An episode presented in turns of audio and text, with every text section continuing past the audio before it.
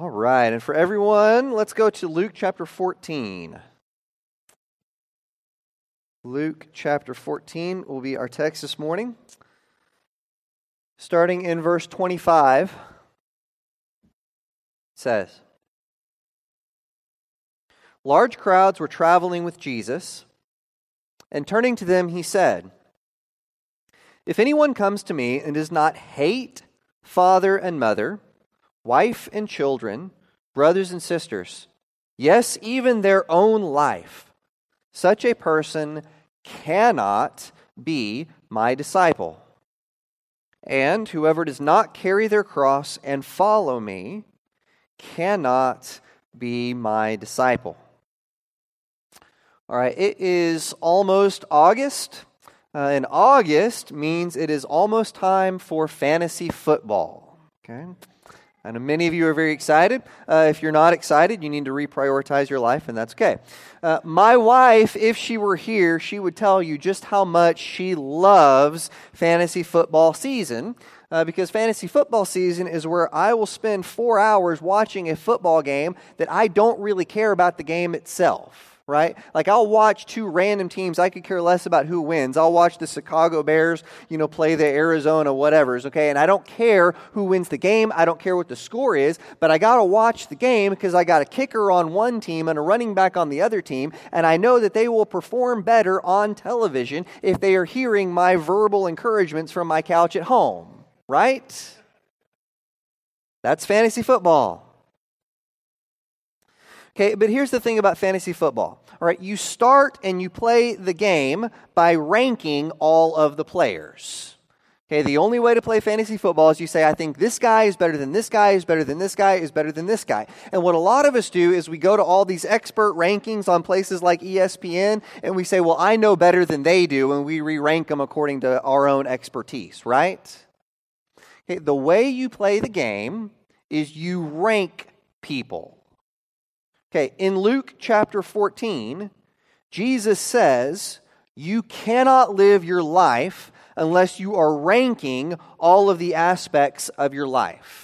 Now, the problem with most of us is that we don't intentionally rank things in our lives. Instead, we just unintentionally go about living our life and don't ever think about the ranking that we are giving to all of the various aspects of life. Okay, but whether you do it intentionally or unintentionally, by the way you live your life, you are laying out all of your priorities in a very clear order, and you can look at your life and tell here's what's really most important, here's what's next, and here's what's next, and so on down the line.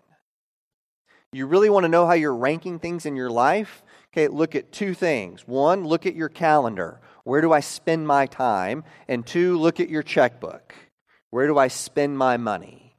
You want to know what's really important to you? Look at how you're spending your resources. Okay, here's what Jesus says to us in Luke 14. He says, If we want to serve Jesus, we have to rank him first. Okay, in verse 26, Jesus says that we have to hate our family and hate our own life if we want to follow Jesus. Right now, the word hate in English, it means to have very strong negative feelings towards something. Okay, we might say, I hate sickness, or I hate financial debt, or I hate sitting in Atlanta traffic, right? Okay, by the way, I was in Oklahoma City the other day. I don't know if you saw it. My wife put a picture on Facebook of Oklahoma City's 5 o'clock traffic.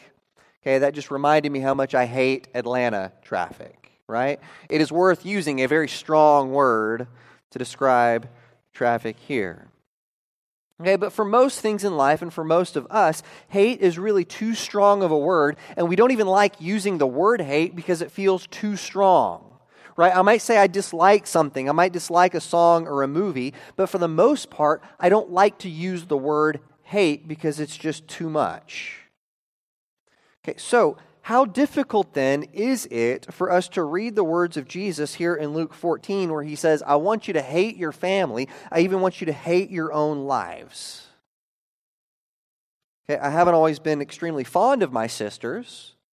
Okay, but I don't think I would ever have said that I hate them right? So, what does Jesus mean? Okay, well, the word hate that Jesus uses here doesn't mean the same thing as it does in English. Okay, when Jesus uses the word hate, it is a word of comparison.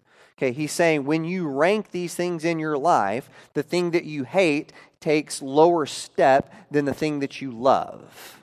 Okay, in other words, he is saying you can like your family, you can like your own life just fine, but even these earthly things that are so precious to you, even the most precious things in your life, have to rank behind Jesus.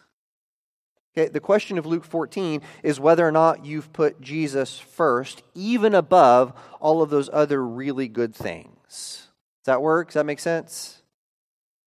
All right, now here's the thing we are really good at ranking things in other areas of our life. Okay, but we are not often willing to rank things for our spiritual life. Okay, here's what I mean. It's pretty easy for kids to rank their favorite superheroes, right? It's pretty easy for us to rank movies we like or restaurants we like. Okay, we can even rank preachers we like. Okay, Sonia tells me I'm up to number four on her personal list, so um, I'm making strides. She always follows it, though, with, oh, wasn't Drew so wonderful back when he was here? So that's all right. It's easy for us to rank our preferences. Okay, but it's harder for us to rank things in our spiritual lives because we have bought into the Western myth that we can have it all. Okay, our culture often tells us you don't have to make sacrifices anywhere. You can have anything and everything that you possibly want. Okay, so here's where I'm at. All right, school is important. Spending time with your family is important. Money is important. Doing well at your job is important. Spending time on your mental and health wellness is important. Okay, being involved in your community, being involved in your neighborhood is important. Okay, sleep is important. Okay, but are we really willing to live the kind of life that can sacrifice any and maybe sometimes all of those things for the sake of following Jesus? Okay, if I look at the way that I'm living my spiritual life, if I look at the way I'm intentionally following Jesus Christ, does it really look like I'm taking up a cross to follow after him? Is my Christianity something that I've just kind of laid over the rest of my life and it's pretty easy and it just supports all the other stuff that I want to do? Or does it actually look like I'm taking up a cross, willing to sacrifice anything else in my life in order to follow Jesus Christ? If you haven't had to give up anything recently in your life for the sake of your Christianity, then your Christianity is not that valuable to you. Is that fair? All right, notice what he says starting in verse 28. He says, Suppose one of you wants to build a tower. Won't you first sit down and estimate the cost to see if you have enough money to complete it? For if you lay the foundation and are not able to finish it, everyone who sees it will ridicule you, saying, This person began to build and wasn't able to finish. Or suppose a king is about to go to war against another king.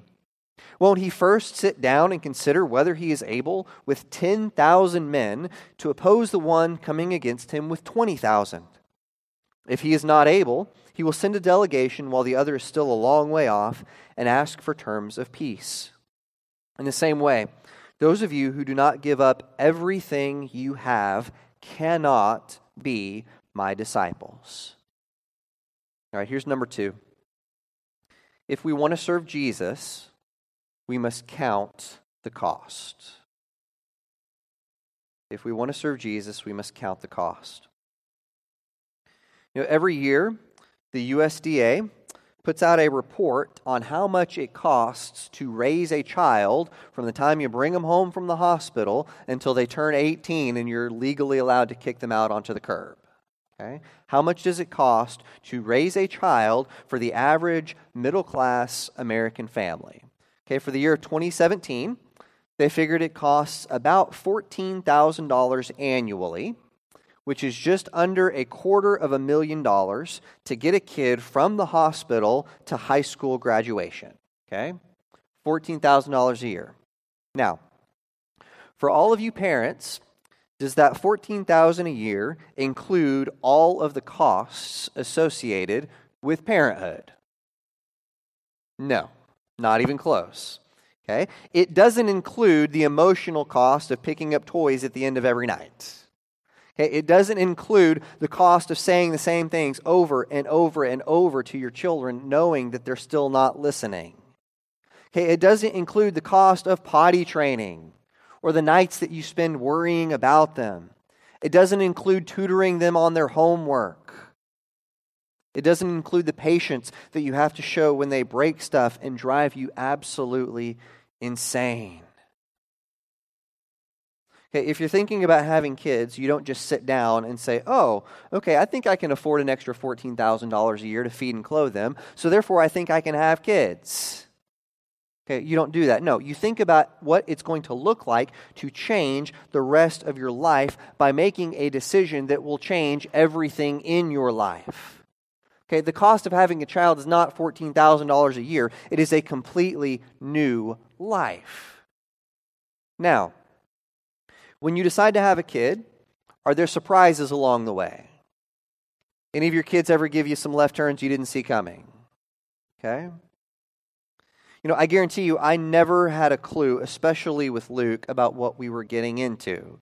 Okay, I still don't know what next month is going to look like, much less what next year, all the way up till he turns 18, is going to look like. Why? Because kids are surprising. You don't know what's coming. Okay, but once we found out we were having Luke, okay, once there were two pink lines on the little thing, once we found out we're going to have a baby, okay, it's too late to make a decision about whether or not you're going to have a kid. Right?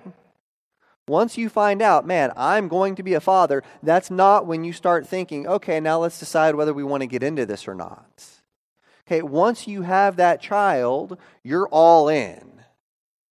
And it doesn't matter what it costs, it doesn't matter what you have to do. You will make any sacrifice necessary in order to raise your child. Okay, Jesus tells us that the cost of following him is something that we need to consider right? Like a builder or a general, we need to decide if we're all in because just like having a kid, once you start on the discipleship path, there's no going back. Okay, once you commit troops to battle, if you're a general and you say, okay, we're going to attack, and you start attacking the other army and they're in the middle of battle, you can't decide, you know what, this was a bad decision. Maybe we should take a step back and rethink this. No, once you start, you're all in. Okay, once you got a kid, you're all in. Once you start making a building, you're all in. Jesus says, if you decide you are going to be my disciple, once you start on that path, you have to be all in. Are there going to be surprises along the way? Absolutely. But once we start, we have to be fully committed. Eh, notice what he says, verse 33.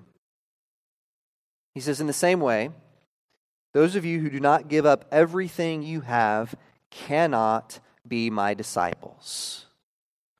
Okay, what does it even mean for us to give up everything?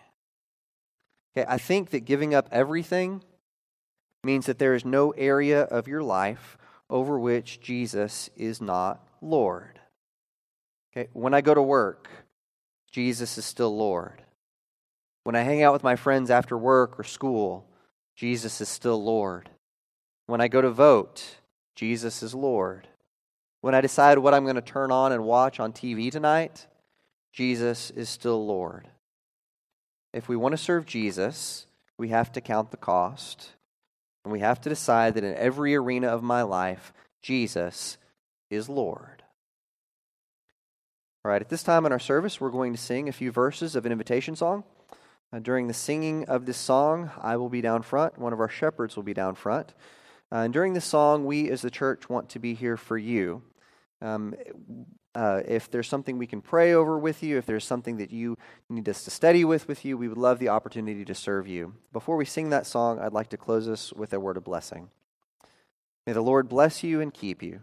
May the Lord make his face to shine upon you. May the Lord be gracious to you and give you peace.